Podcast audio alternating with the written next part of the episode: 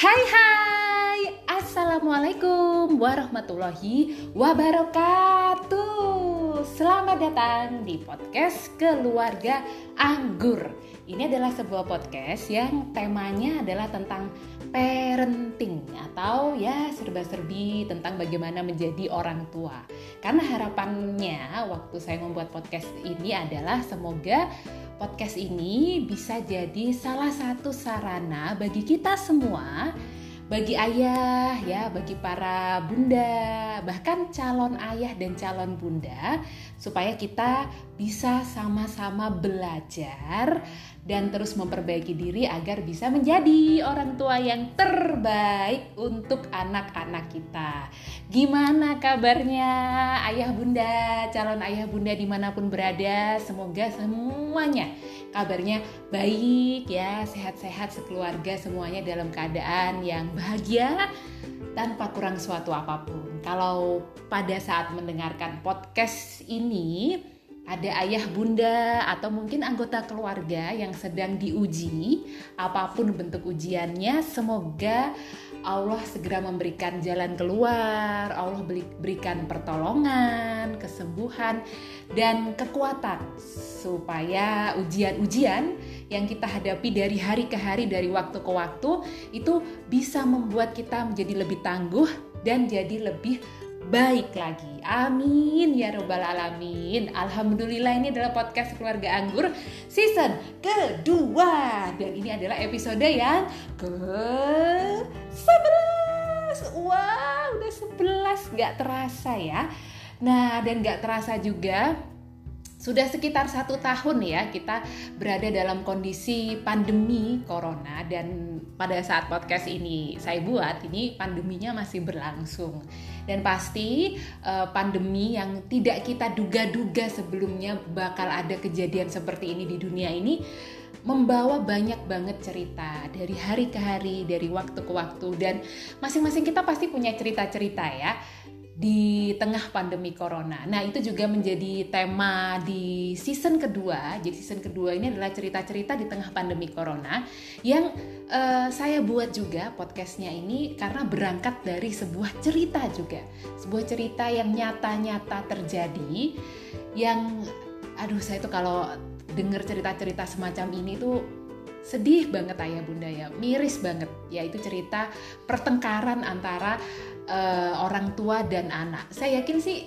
ini sunatullah ya kalau kita tuh hidup bersama maka akan terjadi perbedaan ya kemudian uh, menjadi konflik. Nah tapi bagaimana caranya supaya tidak terjadi pertengkaran yang yang merusak hubungan lah merusak hubungan antara orang tua dan juga anak. Nah, berangkat dari cerita itu pula, itu saya jadi ter ini ya, terdorong untuk membuat satu bahasan gimana caranya supaya kita itu tetap deket sama anak-anak kita.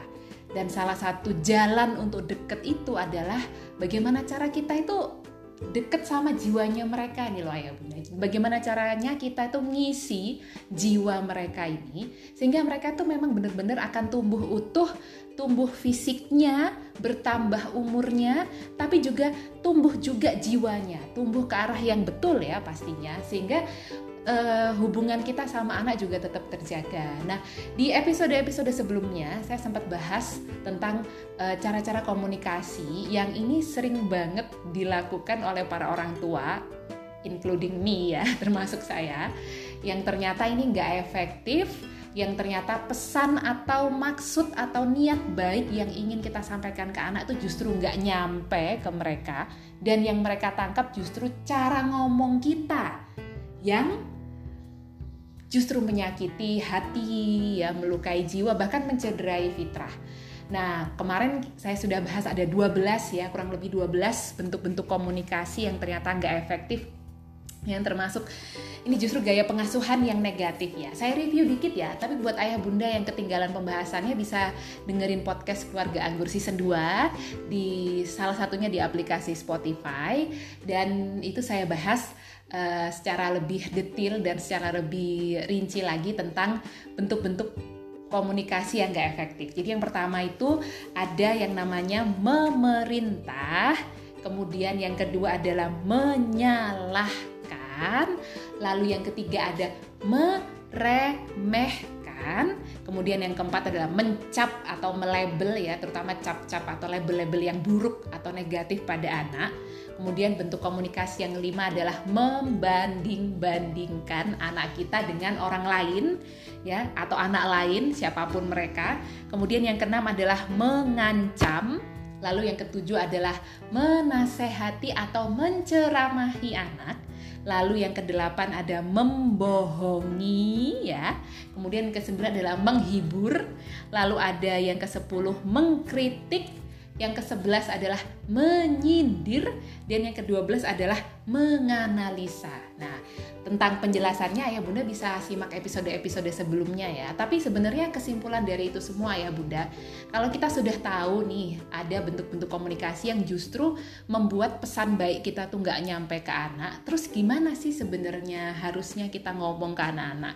Karena cara ngomong kita ya Bunda itu akan sangat sangat sangat sangat sangat sangat sangat sangat sangat berpengaruh pada mereka cara ngomong kita itu akan membentuk diri mereka, mempengaruhi jiwanya, mempengaruhi anak kita tidak hanya sekarang tapi juga sampai nanti di masa depannya bahkan nanti kalau mereka udah jadi orang tua.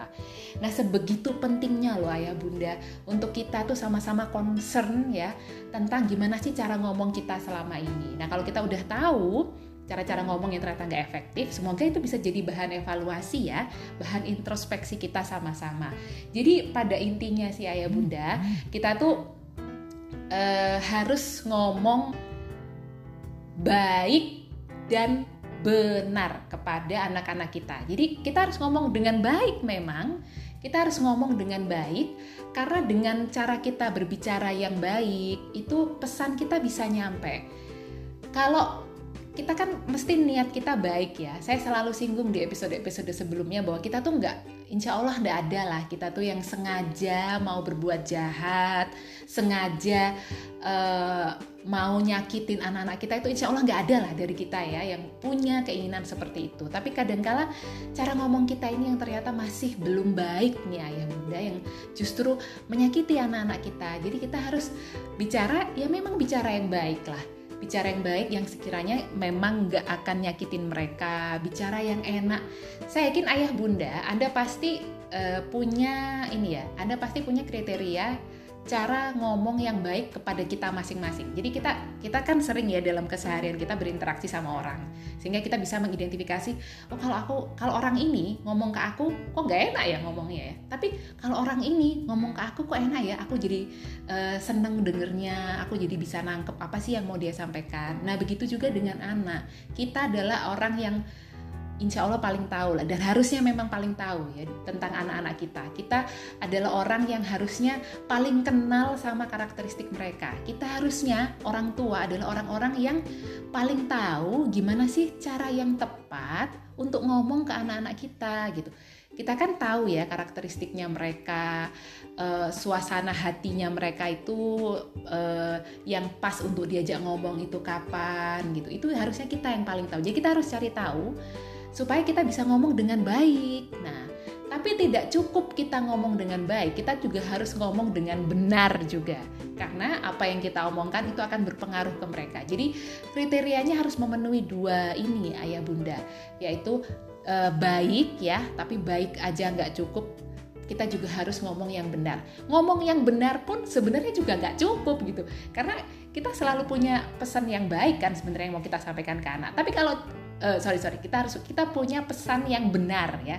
Yang ingin kita sampaikan ke anak-anak. Tapi kalau caranya nggak baik ya ya nggak nyampe juga nah jadi yuk kita kenali anak kita ya mumpung ini juga lagi pandemi ayah bunda kita dalam tanda petik dipaksa ya untuk ngumpul di rumah untuk jarang-jarang keluar ya lebih banyak di rumah.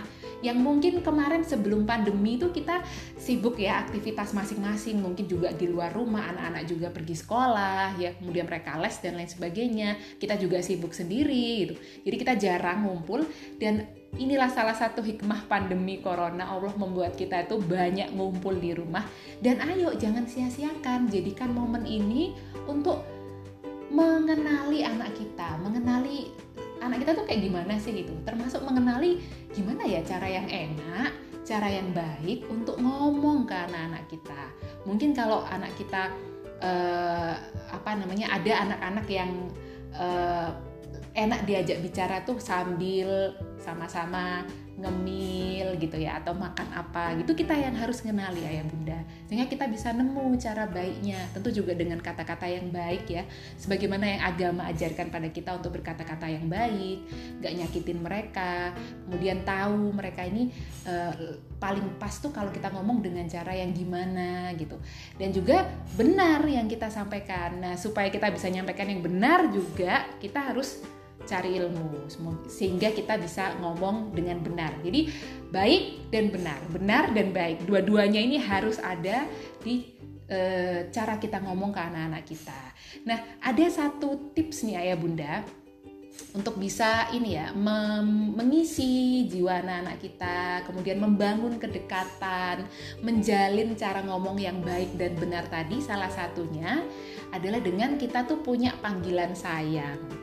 Nah, uh, panggilan sayang ini saya tuh ngerasa ya panggilan sayang uh, ini penting banget loh ayah bunda. Coba ayah bunda ada nggak yang punya panggilan sayang ke anak-anak?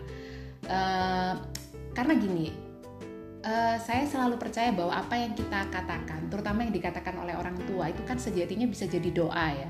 Jadi kalau kita punya panggilan sayang ke anak-anak kita, tentu panggilan sayang itu adalah panggilan yang baik. Itu juga bisa jadi doa ayah bunda. Jadi misalnya kita panggil anak kita dengan anak solihah, sini sayang gitu atau cantiknya mama, solihahnya bunda, solihahnya ayah gitu, anak pinter. Jadi kita punya panggilan-panggilan yang baik sebagaimana uh, kayak Rasulullah ya manggil Aisyah kan Humairo. Jadi itu panggilan yang panggilan yang nggak uh, sekedar apa ya nggak sekedar manggil tapi ada ada ada kesan kesan positifnya lah gitu. Sehingga kita sama anak itu lebih dekat karena ada panggilan sayang kemudian atau kalau perlu panggil aja sayang sayang sini nak gitu jadi ada panggilan yang uh, kesannya itu kesan yang enak, kesan yang positif, kesan-kesan yang bisa membantu terbangunnya kedekatan antara kita sama anak-anak dan juga membantu ikut mengisi jiwa loh ya bunda kalau kita punya panggilan sayang yang baik pada anak-anak kita dan uh, dari situ juga nanti kita bisa ngomong dengan lebih enak ya ke anak-anak kita. Nah itu adalah uh, salah satu tips satu tips yang bisa diterapkan di rumah. Dan panggilan sayang kita ini sebenarnya juga jadi doa ayah bunda. Jadi saya sebenarnya agak-agak kurang pas sih kalau misalnya ada orang tua yang manggil anaknya. Ya misalnya anaknya tuh nggak ada rambutnya ya. Terus dia bilang orang tuanya bilang eh gundul gundul sini dul gitu. Ya itu lucu sih. Tapi bagi saya kok kayaknya agak kurang gimana gitu ya. Akan lebih baik anak solih sini sayang gitu. Jadi itu doa kemudian anak itu eh aku kok dipanggilnya anak solih ya? Oh kalau gitu aku harus jadi anak solih nih gitu. Jadi memotivasi anak juga. Jadi manfaatnya insya Allah banyak banget. Nah itu adalah bagaimana cara kita ngomong ke anak-anak kita. Insya Allah episode-episode selanjutnya saya juga masih akan berkutat.